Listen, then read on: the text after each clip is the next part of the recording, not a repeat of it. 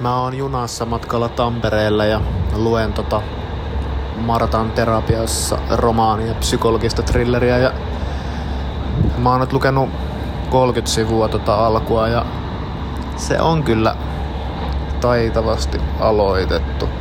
Kirjoista sanotaan joskus, että, että se on niinku taitavasti punottu, niin tosta toi tuntuu just siltä, että se on taitavasti punottu se alku. Siinä on kolme näkökulma henkilöä siinä alussa ja ne ikään kuin just silleen punoutuu toisiinsa, jolloin alkaa kiinnostaa, että miten ne alkaa kohdata toisiaan ja jokainen kertoja ikään kuin edistää sitä tarinaa koko ajan omasta näkökulmastaan ja tarjoaa jotain lisää siihen.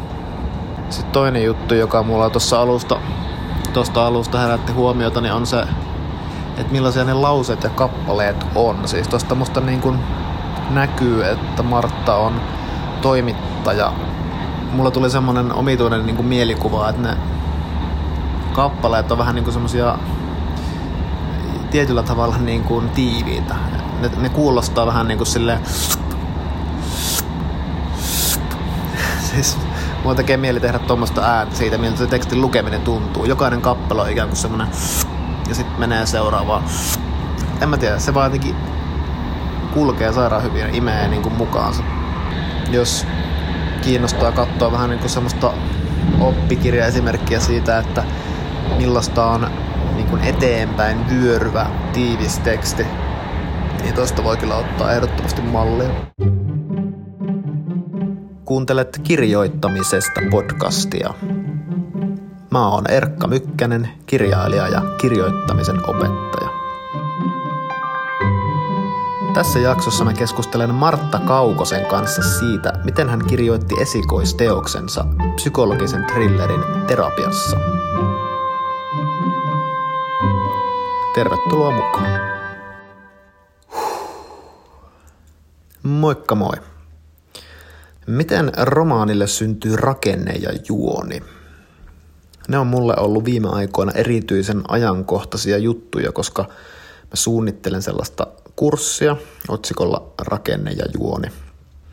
Mä oon toki omassa työssä ja opetuksessa pohtinut näitä asioita paljonkin, niin kuin nyt varmasti jokainen kirjoittaja, mutta mä oon vasta nyt ihan hiljattain vähän niin kuin käärinyt hihat yrittääkseni koota jonkinlaisen yleisesityksen aiheesta ja se on siis vielä kesken. Mutta toinen syy, miksi asia on ajankohtainen, on se, että mä oon just lukenut tämän Martta Kaukosen terapiassa romaanin, joka on siis psykologinen thrilleri, jossa näin ollen se rakenne ja juoni on tosi keskeisessä roolissa. Tässä tarinassa on neljä kertojaa, toisin kuin mä tuossa introssa selitin, siis siinä sivulla 34 kertoja ei ollut vielä tullut mukaan. Ja tämä tarina alkaa 20-vuotiaasta Irasta – Tämä Ira kertoo olevansa sarjamurhaaja ja hakeutuneensa asian takia terapiaan. Ja siitä tämä story käynnistyy. Meillä on sovittu juttelu Martan kanssa ihan kohta ja mä yritän tässä nyt saada hänestä irti muun muassa jotain just siitä, että miten saa pidettyä kasassa näin isoa rakennelmaa, jossa neljän henkilön tarinat kietoutuu toisiinsa ja pitää miettiä tosi paljon ihan sen kronologisen juonen lisäksi sitä, että missä vaiheessa asiat paljastetaan lukijalle, niin kuin miten säännöstellään sitä informaatiota ja miten henkilöiden toiminta olisi kaiken lisäksi vielä uskottavaa. Ja tuntuu, että siinä on niin, niin paljon kaikkea, mitä pitää miettiä. Vähän niin kuin rakentaisi kartanon alusta loppuun miljoona päätöstä yksityiskohtaa ja se kokonaisuus vielä. Mä en vaan tajua, että miten, miten tuommoiset oikeat kirjailijat pystyy siihen niin kuin mä viime jaksossa sanoin Kaija Rantakarille, että noin juoni- ja rakennejutut tuntuu niin kuin aikuisten jutuilta. No, sitä siis yritän kaivaa muun muassa Martalta esiin. Mutta ennen kuin ruvetaan juttu sille Martan kanssa, niin jälleen kerran Instagramin käyttäjät huomio. Tämä jakso on kaupallinen yhteistyö VSOYn kanssa – Niinpä mä arvon taas Instagramissa kaksi kappaletta tätä Martan terapiassa romaania. Jos kirja siis kiinnostaa, niin Instaan vaan kommentoimaan kirjaa koskevaa päivitystä. Mä arvon kaikkien kommentoijien kesken kaksi näitä Martan signeraamia terapiassa kirjoja, jotka VSOY sitten postittaa onnekkaille. Toivottavasti menette kommentoimaan taas. Mikäs olisi tuore ilmaisu nyt tähän? Sankoin joukoin. Nonni, mukavaa kun oot taas täällä mun kanssa. Eiköhän mennä asiaan.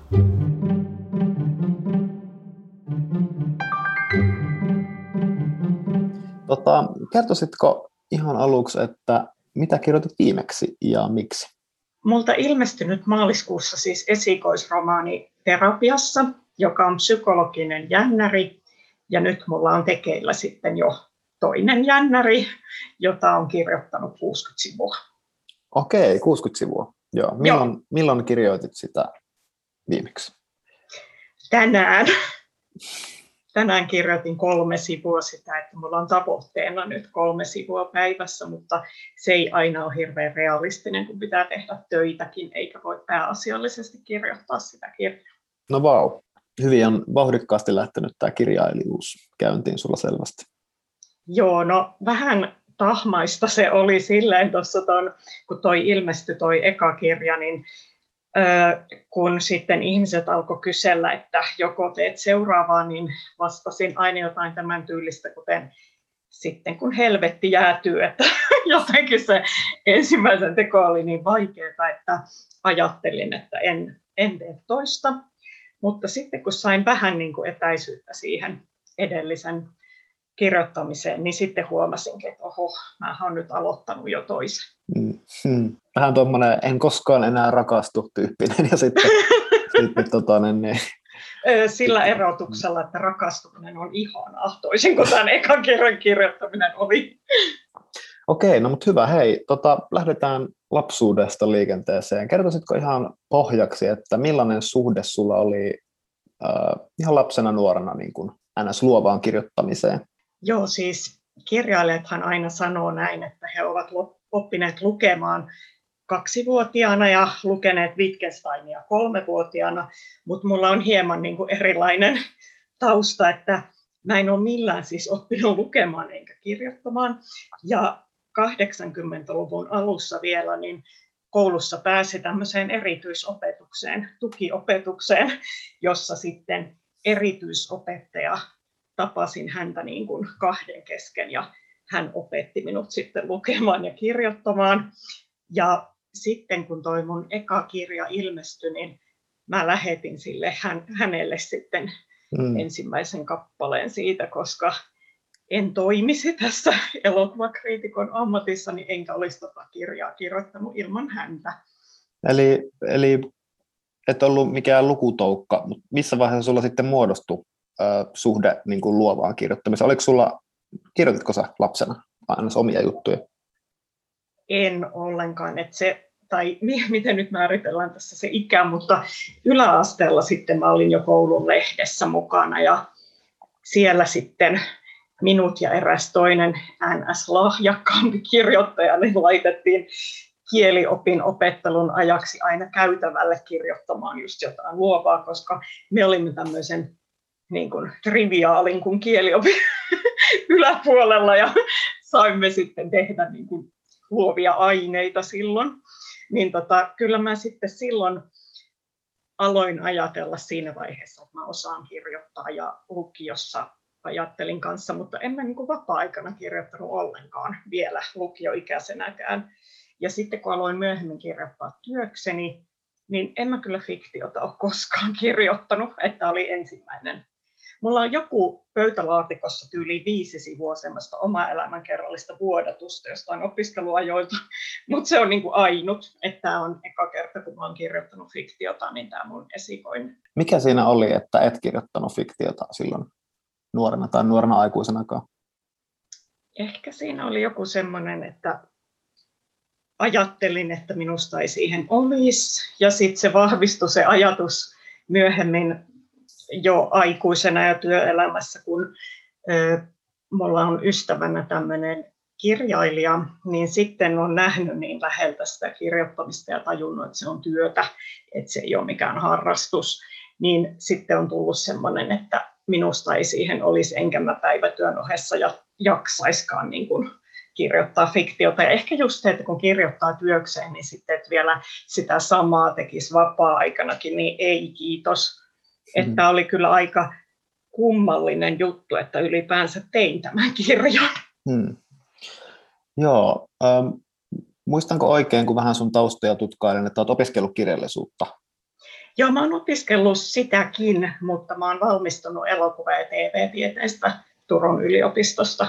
Et ne kirjallisuuden opinnot mulla jäi ö, silleen, että en saanut kumua enempää niistä tehtyä ja totesi, että en pysty niitä koskaan saattamaan loppuun, kun mä en ymmärtänyt kirjallisuusteoriasta mitään. Ja sitten kun aloin opiskella elokuva- ja TV-tiedettä, niin tajusin, että siellä on ne ihan samat teoriat. Jostain syystä sain kuitenkin gradu sieltä aikaan. No sä oot tehnyt myös sitten elokuvakriitikon töitä Hesari enemmän naisiin, eikö niin? Joo, olen Joo. pitkään. Niin tota, ounastelenko oikein, että, että tota, sä oot niin kuin läpi elämässä katsonut paljon elokuvia ja lukenut paljon kirjoja? Kyllä, ja se on niin kuin mun ensimmäinen vinkki, jos mä nyt jotain pystyn tässä hyödyllistä sanomaan, niin sanon sen, että kannattaa lukea sitä genreä, mitä kirjoittaa.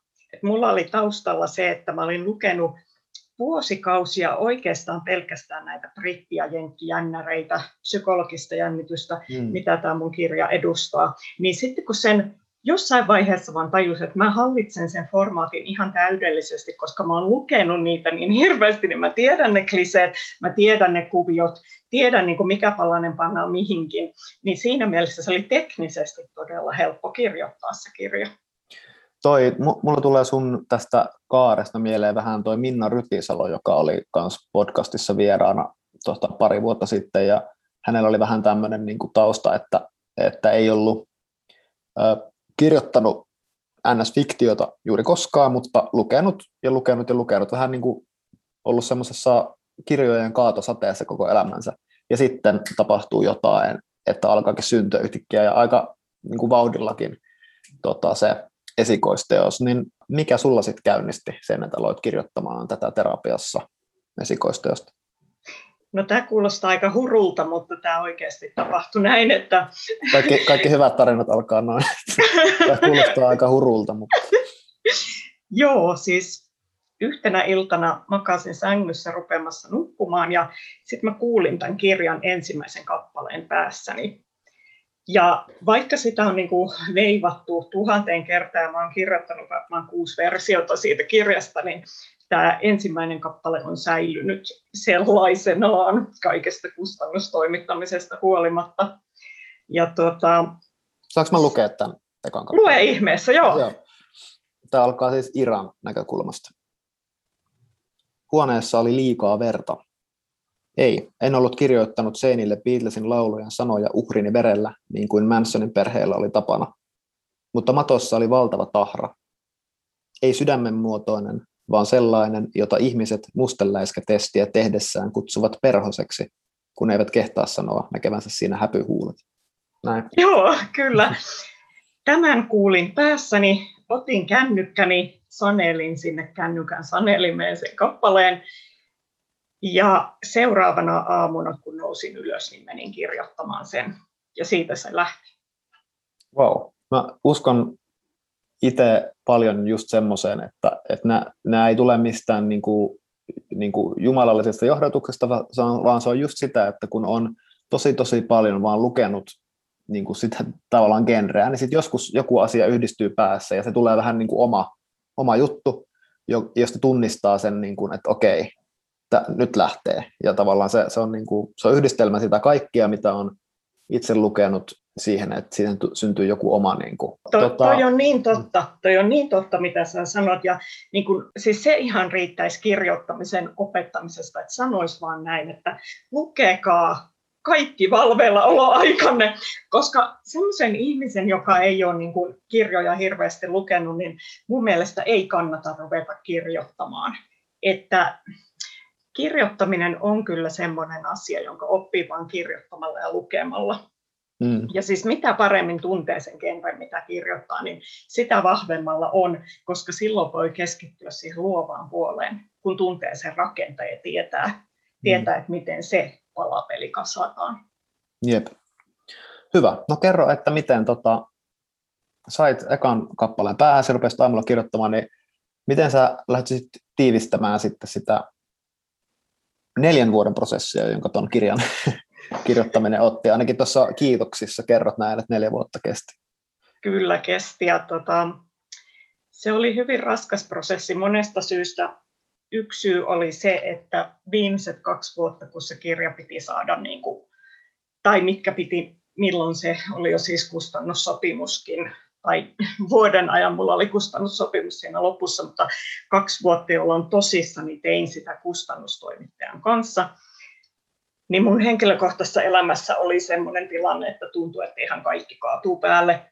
Sitten se, että mulla vaihtui vielä tuossa, kun kirja ilmestyi maaliskuussa, niin lokakuussa, eli muutama kuukautta aiemmin, mulla vaihtui kustannustoimittaja minun omasta toiveesta sen takia, että tämä toinen, pyysin tätä toista kustannustoimittajaa, että hän luki sen mun Kässärin idealla, että hän katsoisi, miten ne ikään kuin ne arvotukset, että aukeeko ne liian aikaisin, niin hän huomasikin siellä sitten semmoisen rakenteellisen jutun, mitä me oltiin edellisen kustannustoimittajan kanssa monta kertaa puhuttu, että voiko tämä olla näin, ja aina todettu, että voi.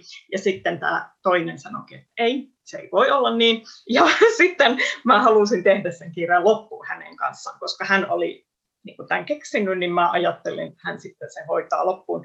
Ja se, tota, siinäkin mielessä se oli vähän raskas prosessi kyllä se. Jos sitä asiaa lähestyisi vaikka sitä kautta, että mikä siinä oli kirjoittamisessa oli sulle helppoa ja mikä oli niin kuin haastavaa. Sä et ole kuitenkaan aikaisemmin romaania kirjoittanut. Joo, no helppoa siinä ilman muuta oli juonenkäänteiden keksiminen. Voin antaa tästä semmoisen konkreettisen esimerkin, että ensimmäisessä versiossa ei ollut kuin kolme päähenkilöä, eli tämä alkoholistitoimittaja Arto uupui sieltä kokonaan. Ja kustannustoimittaja luki sen eka kertaa ja sanoi, että hän pitää vielä keksiä neljäs henkilö. Ja sitten mä ajattelin, että no kuka ihme se oikein voisi olla. Ja seuraavana aamuna laitoin hänelle viestin, että se on nyt tämmöinen ja tällä on tämmöinen yhteys tähän koko kuvioon. Eli siis niin kuin se oli mulle todella helppoa ja luontevaa se juonten keksiminen, mutta sitten se itse jotenkin se kirjoittaminen, siis se, että jakso aina mennä sinne niin kuin työpöydän ääreen ja ruveta kirjoittamaan, niin se oli varmasti kaikista vaikeinta, niin kuin motivoida itsensä, että ei taas mun pitää mennä tonne ja ruveta töihin. Sulla on tuossa tosiaan neljä kertoja ja se, niitä niin kuin vuorotellaan, niin sitä kautta se tarina ikään kuin koko ajan kiertyy enemmän ja enemmän esiin ja tulee uusia paljastuksia ja käänteitä. Niin tota, oliko se, kirjoititko sä aina yhden tota, henkilön tavallaan, se on semmoista ää, sisäistä puhetta minä, minä muodossa, niin tota, kirjoitit sä aina sen yhden henkilön alusta loppuun, vai kirjoitit sä siinä järjestyksessä, kun ne on siinä kirjassa? Ne, ne, että aina, no. nyt tämä, nyt tämä, nyt tämä, nyt tämä, nyt tämä oikeastaan ei kumpaakaan noista, koska mä kirjoitin semmoisella ihan älyttömällä tekniikalla, mitä mä en suosittele kellekään, jota kaduin koko ajan. Eli mä kirjoitin sillä, että kun mä sitten työpöydän ääreen olin istahtanut, niin mä kirjoitan nyt sen, mikä mua kiinnostaa tällä hetkellä eniten. Eli se saattoi olla jostain niin kuin vaikka sivulle mikä päätyy lopulta sivulle 200, kirjoitan sieltä yhden kappaleen, sitten kirjoitan yhden kappaleen alusta, sitten keskeltä, sitten lopusta, ja jossain vaiheessa tajuan, että ei hemmetti, mikä homma mun on nyt tarkistaa, että pitääkö tämä logiikka tässä, kun näitä on niin kuin kirjoiteltu sieltä sun täältä näitä kappaleita, ja jotenkin tarkistaa, että nimenomaan esimerkiksi aikarakenne saadaan Joo. kuntoon ja tämmöistä. No niin, no niin, hyvä. Kerropa mulle sitten, että miten sä, miten sä sitten onnistuit siinä? Kun moni no on tässä tilanteessa, sitten... että, että kaikki on levällään, niin miten mä, hemme, niin kuin miten mä rupean näitä yhdistelemään? Joo, no se meni sillä että sittenhän se oli pakko niin kuin lukea alusta loppuun. Ja sitä mukaan, niin kuin, kun huomaa sen, että aha, tämäpäs nyt sitten eipäs liitykään enää tuohon, niin sitten rupeaa korjaamaan. Et silläinhän se oli, ja mä kirosin itse, että miksi mun piti tehdä tämän vaikeamman kautta, että nyt mä oon ottanut opikseni tässä uudessa. Mä oon kirjoittanut alun ja loppuun. Sen takia, että mä niin tiedän, että tästä se alkaa, tuohon se päätyy, mutta nyt mä etenen ihan kronologiassa sitten alusta loppuun tällä kertaa sen jälkeen, kun ne on tehty. Joo, oliko sulla mitään tota, semmoista niin kuin plot outlinea, eli niin kuin juonihahmotelmaa? Ei, mä en käyttänyt mitään tuommoisia järkevien ihmisten järkeviä keinoja. Mulla, oli niin kuin, mulla oli, ja mulla on tallassakin varmaan vielä jossain, niin semmoinen puolikas A4, minkä mä tein silloin ekan aamuna, mä voin kirjoittaa, missä on vaan päähenkilöiden nimet, Ira ja Clarissa, ja sitten niiden suhde ja miten tämä päättyy. Se oli ainut. Mulla ei niin mitään postit-lappuja eikä muistiinpanoja eikä yhtikäs mitään.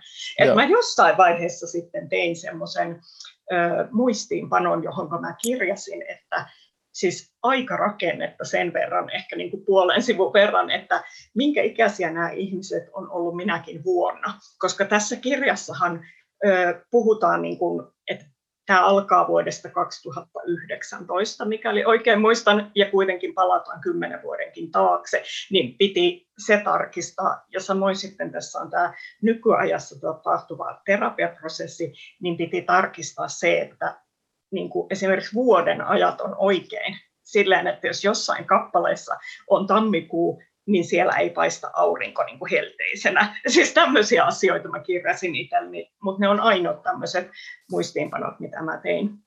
Mulle tuli semmoinen ajatus mieleen, että, että onko, onko niin kuin yksi keino tavallaan se, että kirja on vähän niin kuin semmoinen valtava kartano, jossa on kymmeniä eri huoneita. Ja helposti voisi ajatella, että miten sitä ihminen muistaa, että missä kaikki huoneet on ja miten kaikkialle pääsee ja mitä niissä huoneissa on. Mutta sitten jos, jos siinä kartanossa asuu monta vuotta ja jokaisella huoneella oma tarkoituksensa ja jokaisen huoneen on sisustanut, niin kyllähän sitä kun siellä vuosikausia ympärissä menee, niin kyllähän se alkaa pikkuhiljaa siis, niin kuin ne asiat alkaa olla mielessä.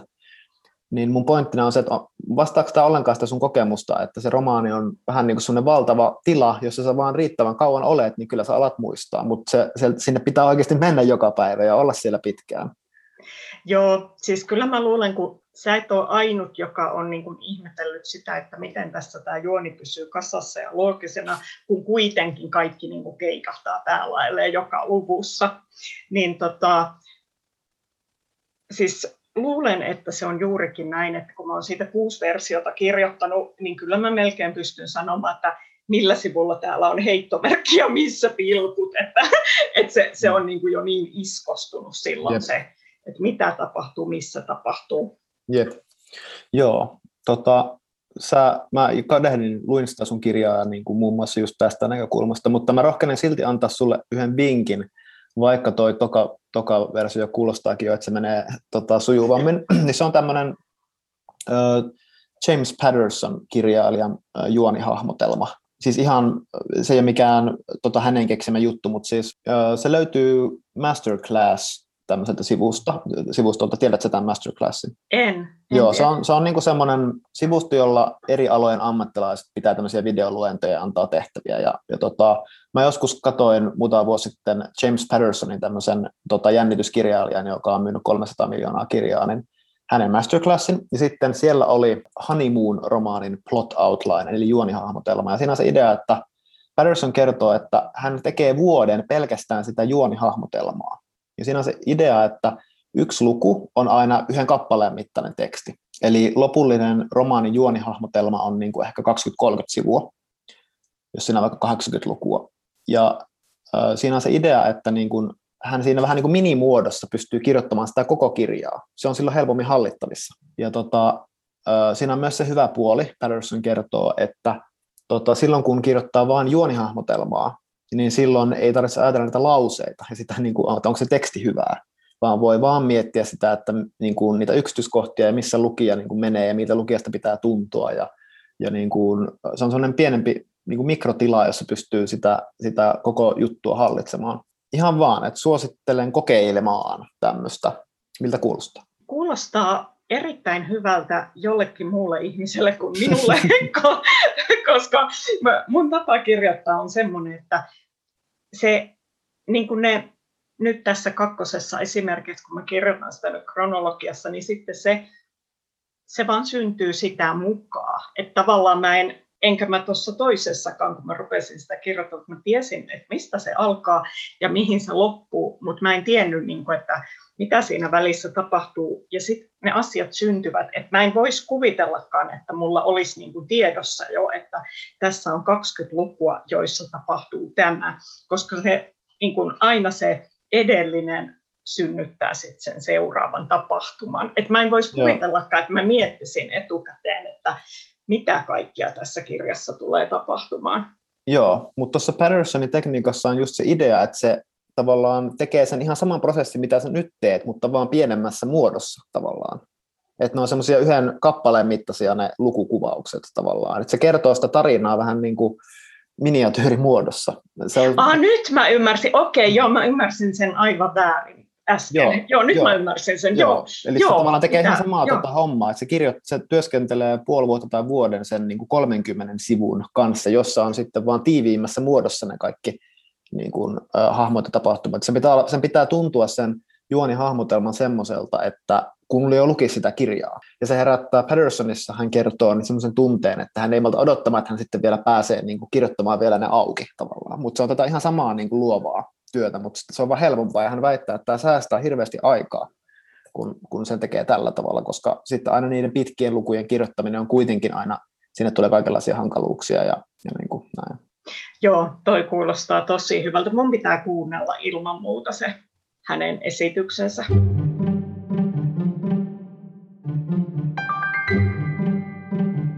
Mä lukiessa laitoin joitain muistiinpanoja puhelimeen, mm, niin mä voisin ihan sanoa täältä jotain juttuja ääneen ja niin kun, ottaa sulta jotain reaktiota tai kommentteja. Mä en ihan edes tarkasti muista, mitä täällä, mitä täällä on.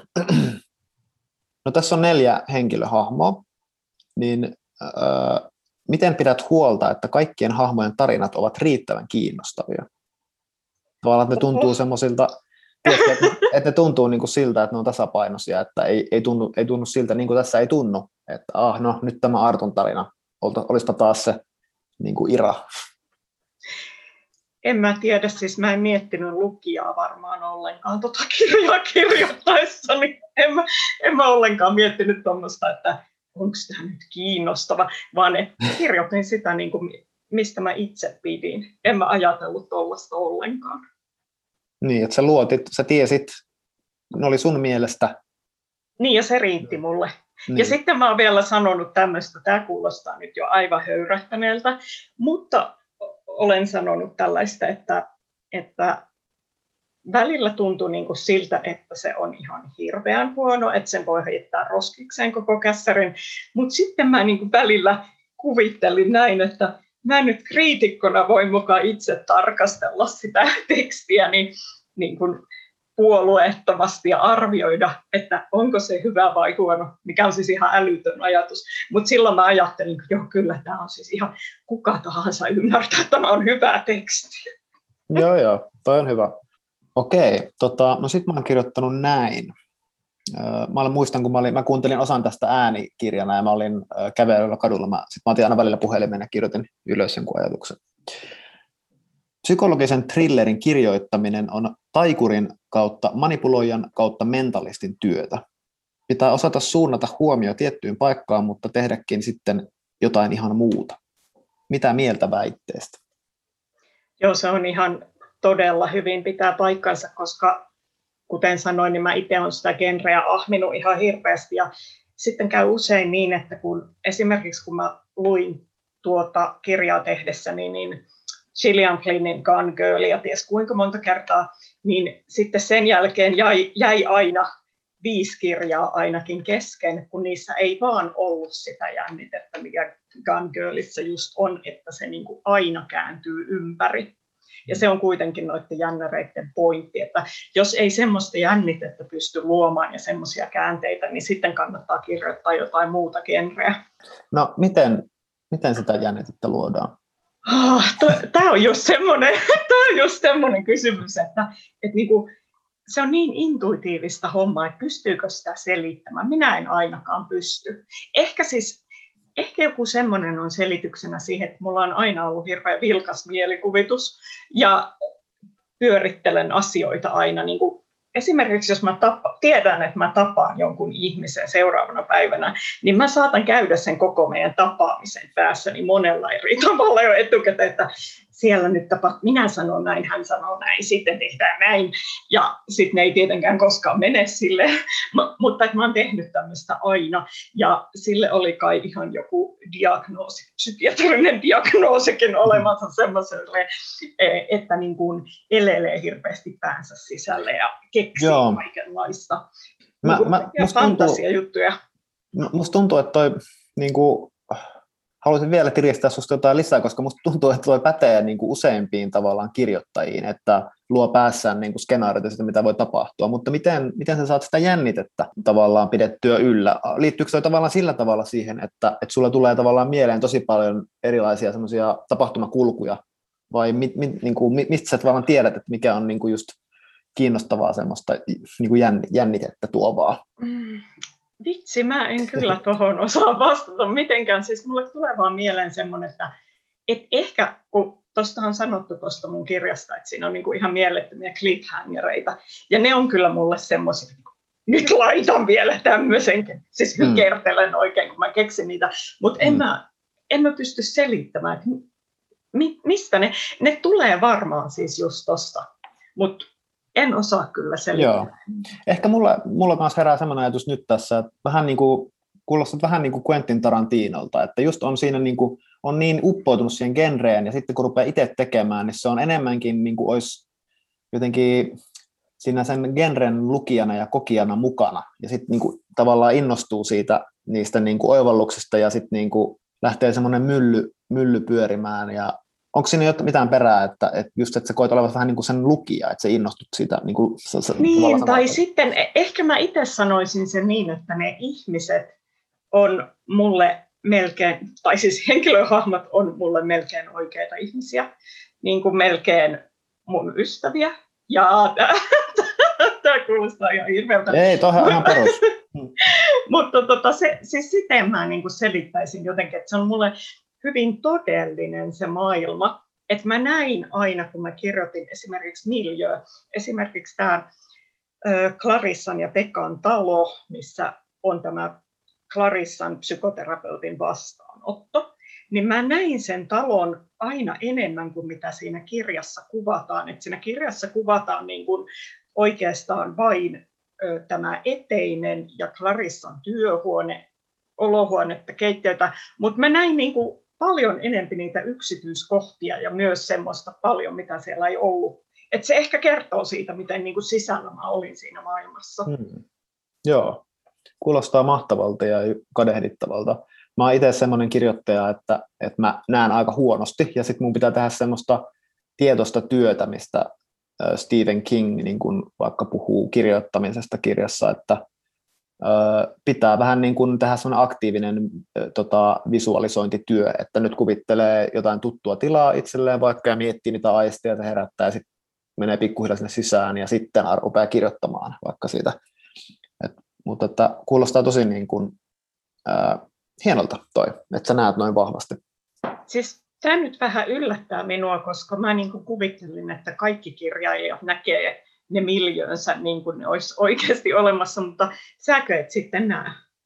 En hirveästi, ja moni muukin puhuu siitä, että, että tota, tuntuu, että ei näe hirveästi, jos on aika sumeeta, ja, ja silloin ehkä ei päädykään kirjoittamaan niin samantyyppistä tekstiä, että sitten saattaa olla vaikka kielivetoisempi tai en, kiinnittää enemmän huomiota dialogiin tai, tai näin. Tai sitten mä oon yksin tämän asian kanssa, ja, ja tota, et veikkaan, että siinä on tosi paljon vaihtelua ehkä se johtuu myös siitä, että kun mä koko ajan niin kuin näin tuon elokuvana, koko ajan niin kuin ajattelin, että siitä tehtäisiin elokuva, ja toivon tietysti sitä yhä, niin tota, mä näin sen niin kuin elokuvan, mä näin siinä oikeat olemassa olevat näyttelijät näyttelemässä niitä rooleja, mm. niin sen takia se ehkä mulla on niin vahvasti visuaalisena mielessä.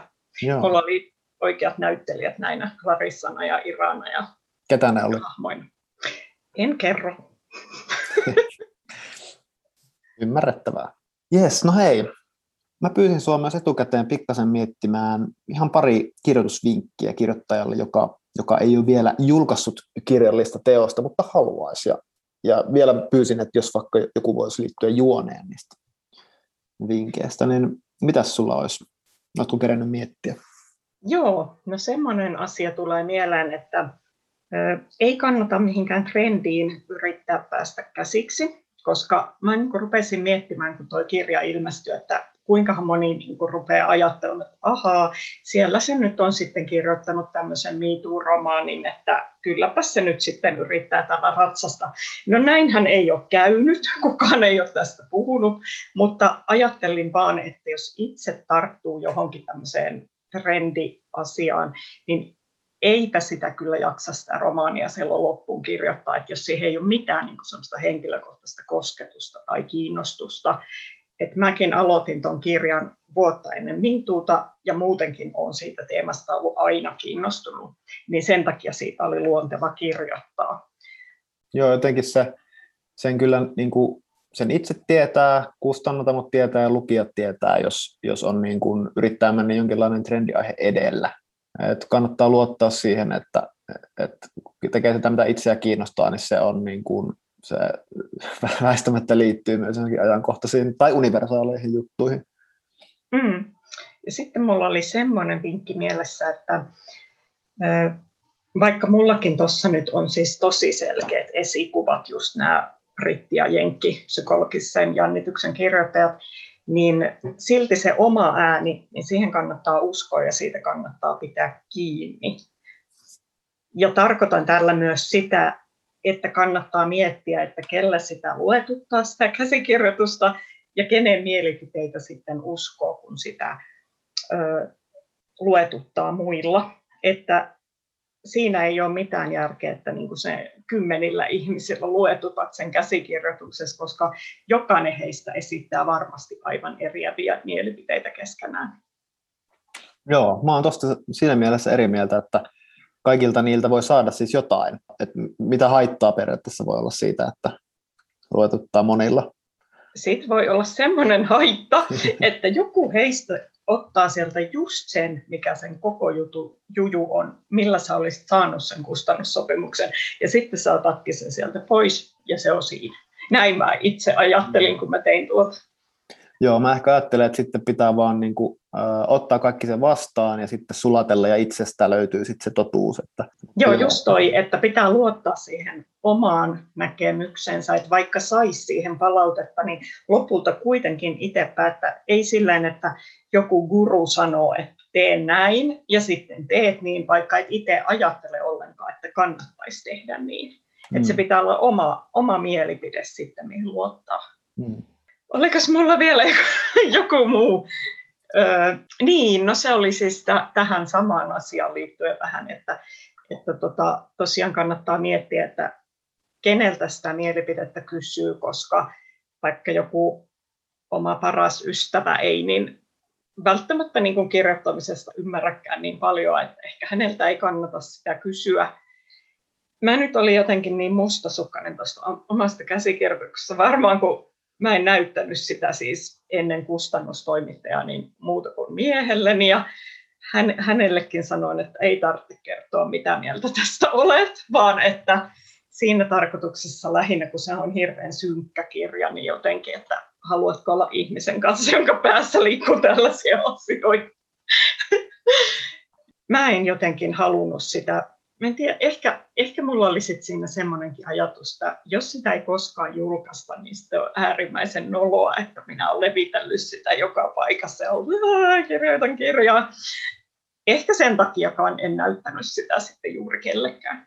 Tai siis en kellekään. Joo. Ja tämä oli hyvä asia. Mun mielestä se oli hyvä asia, koska loppujen lopuksihan vain kustannustoimittaja ja kustantajan mielipiteellä on väliä että sillä ei mitään väliä, että jos joku guru kehuu, että vitsi, tämä on maailman paras kirja ikinä, jos kustannustoimittaja ei ole sitä mieltä tai kustantaja, niin sit sitä ei kustanneta. Et minä olin tyytyväinen tähän, mutta mä nyt tein kaiken muunkin ihan väärin ja eri tavalla kuin on tapana ja pitäisi tehdä. Kerro vielä tuosta, että mitä tarkoitat tuolla, että teet kaiken niin kuin väärin tai niin kuin ei no just tällainen, että mä en ole opiskellut kirjoittamista, kun olisi ilmeisesti pitänyt tai siitä olisi varmasti hyötyä ollut. Mutta Mut sä oot lukenut. Sä oot lukenut.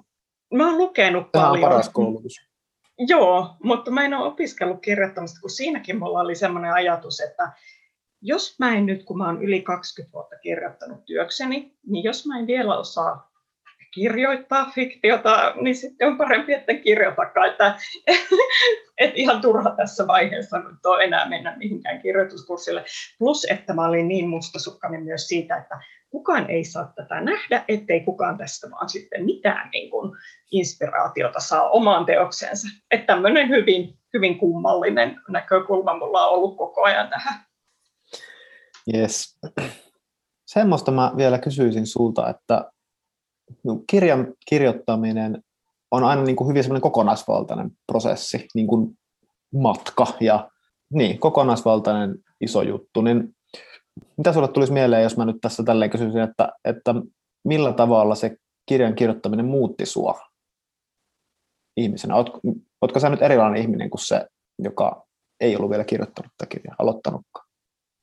On ihan ehdottomasti erilainen ihminen ja mä oon saanut siinä käsiteltyä joitain semmoisia asioita, mitä niin kuin, mä oon kyllä ne niin että nyt varmaan vaan niin kuin läheisimmät ihmiset tietäisivät, että mitä mä tässä nyt tarkoitan, mutta saanut käsiteltyä joitain asioita loppuun. Ja sen takia se on niin kuin muuttanut minua ihmisenä paljonkin. Ja jotenkin niin kuin ehkä semmoinen kyynisyys, mitä siinä on, niin se on myös jotenkin karissut, kun sitä on päässyt siinä työstämään jollain tavalla en ehkä ole enää niin suuri mustan huumorin ja sarkasmin ystävä, kun mä pääsen siinä irrassa vähän tuuttaamaan sitä pois. Mm. Et ehkä mä oon vähän mukavampi ihminen nyt. Joo. Toi Elisabeth Gilbert jossain yhteydessä niin kannusti kirjoittajia, niin kun, että jos kirjoitat kirjaa, niin älä mieti sitä, että julkaistaanko sitä koskaan, koska kun olet saanut sen valmiiksi, sä oot joka tapauksessa eri ihminen sen päätteeksi, ja se on aina sen arvosta. Niin mm. Tässä tapauksessa kuulostaa siltä, että sait paitsi julkaistuksi, niin olet myös eri ihminen. Ihan ehdottomasti olen. Kyllä, olen varmasti nyt paljon paljon mukavampi.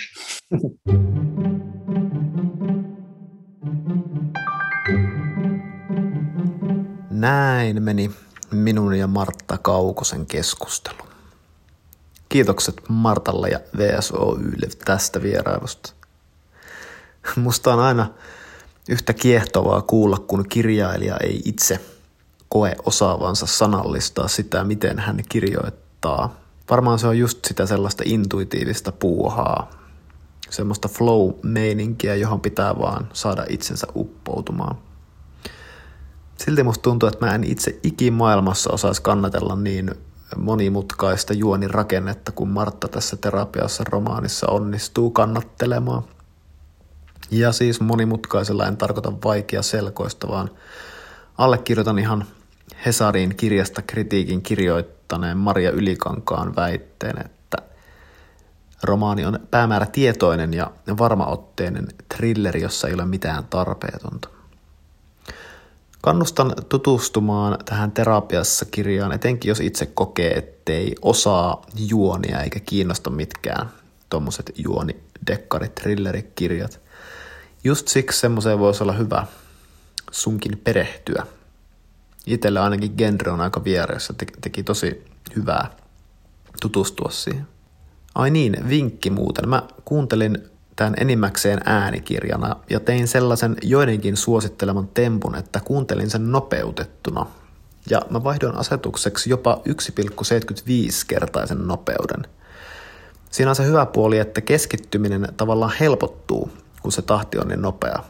Ei ole mitään mahdollisuutta antaa huomioon herpaantua kuunnellessa. Ja toki siinä on sitten sekin hyvä puoli, että se kirjan kokeminen nopeutuu.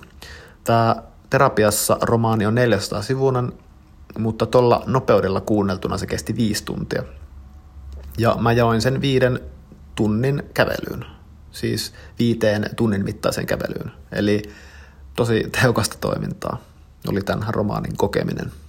No niin, näin taas sitten laskee aurinko tällekin kirjoittamisesta podcastin jaksolle – vielä viimeinen muistutus, että jos haluat tänne terapiassa romaanin itsellesi, niin mene mun Instagramiin ja kommentoi kirjaa koskevaa päivitystä. Mä arvon kaksi signeerattua kappaletta tätä terapiassa kirjaa, jotka sitten VAS Oy lähettää voittajille postissa. Näin. ei muuta kuin hyvää yötä, jos kuuntelet tätä illalla ja jos aamulla, niin kivaa päivää.